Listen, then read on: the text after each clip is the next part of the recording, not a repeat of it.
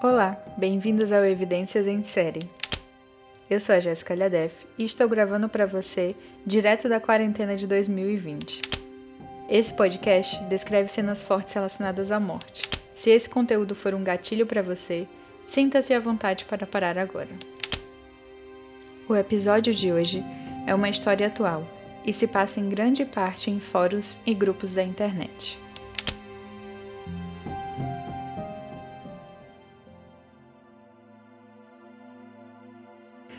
Vamos de volta para Toronto, em 24 de julho de 1982.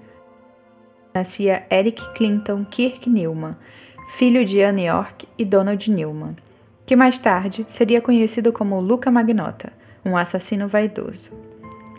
Eric não foi mandado à escola até a quinta série e disse ter começado a ouvir vozes aos 17 anos. Sua mãe parecia ser uma pessoa obcecada por limpeza e lavava repetidamente a mão de seus filhos. Eric sofria castigos severos da mãe. Ele disse que sentia que sua avó materna havia sido a pessoa que o havia criado. Ele gostava de brincar com Barbies e sentia que queria ser uma garota. Seus amigos de escola diziam que ele inventava bastante histórias e que quando descobriam suas mentiras, ele reagia de maneira violenta.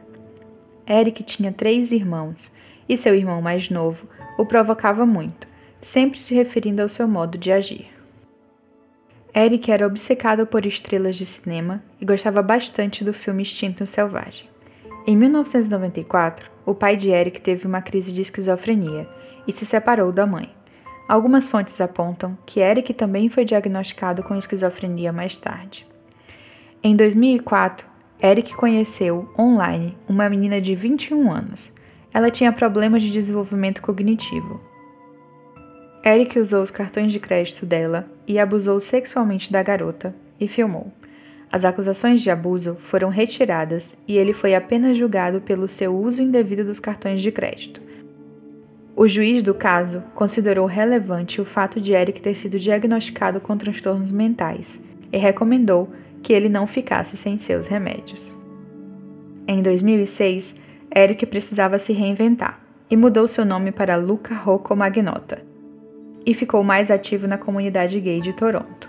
Luca começou a trabalhar como modelo e ganhou alguns papéis em filmes pornôs. Magnota era bastante ativo na internet e gostava da exposição. Dizia às pessoas próximas que um dia iria ser famoso. Nessa época, Luca fez diversas cirurgias plásticas e tirava e publicava muitas fotos suas. Ele foi rejeitado em vários programas de reality show.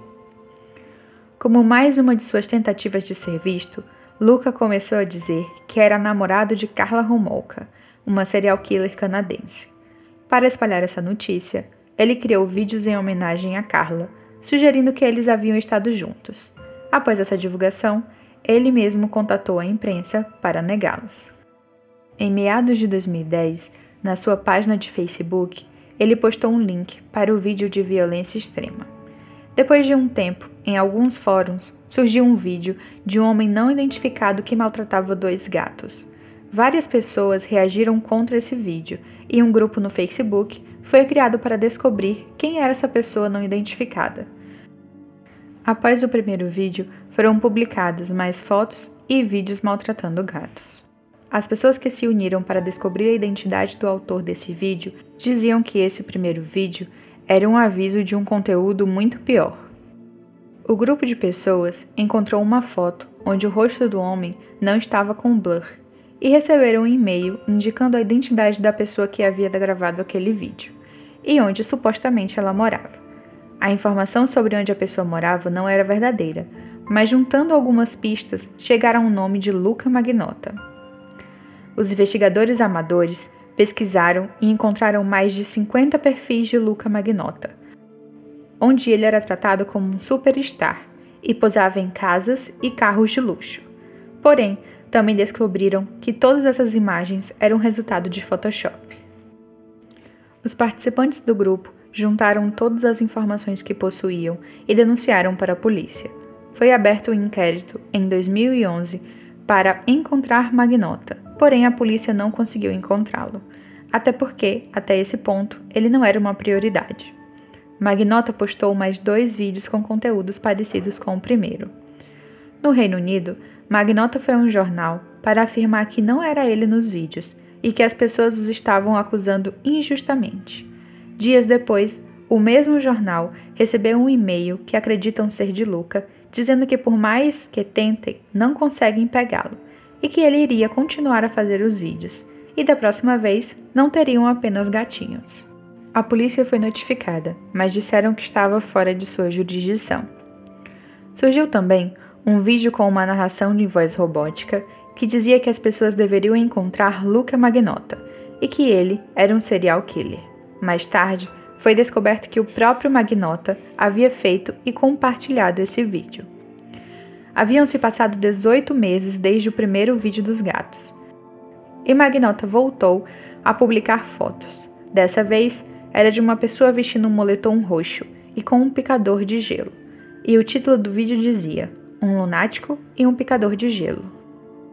Em 24 de maio, alguém, provavelmente uma magnota, publica uma descrição de perfil dizendo que Luca Magnota era extremamente perigoso e psicopata. E embora parecesse bonito e charmoso, ele poderia ser bem maníaco. Essa descrição era seguida de uma série de links de reportagens falando sobre o vídeo dos gatinhos. No dia 25 de maio, é publicado um vídeo que mostra um homem em uma cama, aparentemente vivo, e após um corte feito no vídeo, o homem aparece morto. O vídeo tem 8 minutos de duração e mostra o desmembramento de um corpo e em seguida atos de necrofilia. Quatro dias depois, um zelador descobre um torso humano no lixo de um condomínio. Era de Junlin. Julin era chinês e tinha 33 anos. Estava se formando em ciências da computação, e sua família tinha muita esperança a respeito do sucesso dele e de como ele poderia ajudar a família. A polícia foi chamada e, pelas câmeras de segurança do apartamento, identificou um homem abandonando uma mala e o síndico logo identificou como um morador chamado Luca Magnota, que havia se mudado para o prédio quatro meses atrás. Julien e Magnota teriam se conhecido através de um fórum na internet. Magnota disse estar em busca de um parceiro sexual e Julien aceitou. Após essa descoberta, a polícia bateu na porta de Luca Magnota, mas ele já não estava mais no apartamento. Foi encontrado sangue no colchão, na mesa e na banheira, e a seguinte frase escrita em vermelho: Se não gosta do reflexo, não olhes ao espelho. Eu não me importo. Luca começou a ser procurado pela morte e desmembramento de Julin. Além de descartar algumas partes do corpo de Julin no lixo, Luca enviou outras aos partidos políticos do Canadá, a escolas e a locais públicos. Em vídeos das câmeras de segurança do prédio onde Magnota morava, foi possível ver Junlin entrando e nos dias seguintes imagens de Magnota descendo com vários sacos de lixo e malas. A polícia iniciou a busca por Luca, que inicialmente fugiu para a França, e entrou para a lista da Interpol, mas parecia ser bastante difícil de rastreá-lo. Luca foi acusado dos seguintes crimes: homicídio em primeiro grau, cometer indignidade com um corpo morto, publicar material obsceno, enviar material obsceno, indecente e imoral e grosseiro e assediar criminosamente o primeiro-ministro canadense. Em 4 de junho de 2012, na Alemanha, um homem, dono de um cybercafé, chamou alguns policiais alegando que o homem que estava dentro de sua loja era Luca Magnota. A polícia então abordou o homem, que disse apenas: Ok, vocês me pegaram. Luca foi preso na Alemanha e levado de volta para o Canadá para ser julgado por assassinato. Luca alegou que cometeu o crime, pois vozes em sua cabeça o ordenaram. Luca parecia mal e sua higiene não parecia tão boa. Parecia um indivíduo que estava em estado agudo de psicose. Ele imediatamente começou a falar sobre uma mulher a qual ele chamou de bruxa. Após um tempo, um psiquiatra que o encontrou por várias vezes disse que ele parecia piorar e ficar cada vez mais descuidado com a aparência e cada vez mais paranoico. O psiquiatra chegou à conclusão que Magnota não era criminalmente responsável pelo crime e que sua sentença poderia ser tratamento psicológico ao invés de prisão. O julgamento de Magnota iniciou em setembro de 2014. Após dias de julgamento, o júri decidiu que na época do assassinato, Luca estava legalmente são, e ele foi declarado culpado em todas as acusações e condenado à prisão sem condicional por pelo menos 25 anos. Atualmente, Luca cumpre sua sentença em um presídio em Quebec. Existem notícias que Luca se casou na prisão. Luca foi avaliado por diversos profissionais da saúde que atestaram que poderia ter transtorno de personalidade borderline, esquizofrenia paranoide e transtorno de personalidade narcisista. Tais diagnósticos poderiam explicar uma série de comportamentos de Luca, inclusive sua necessidade de chamar atenção.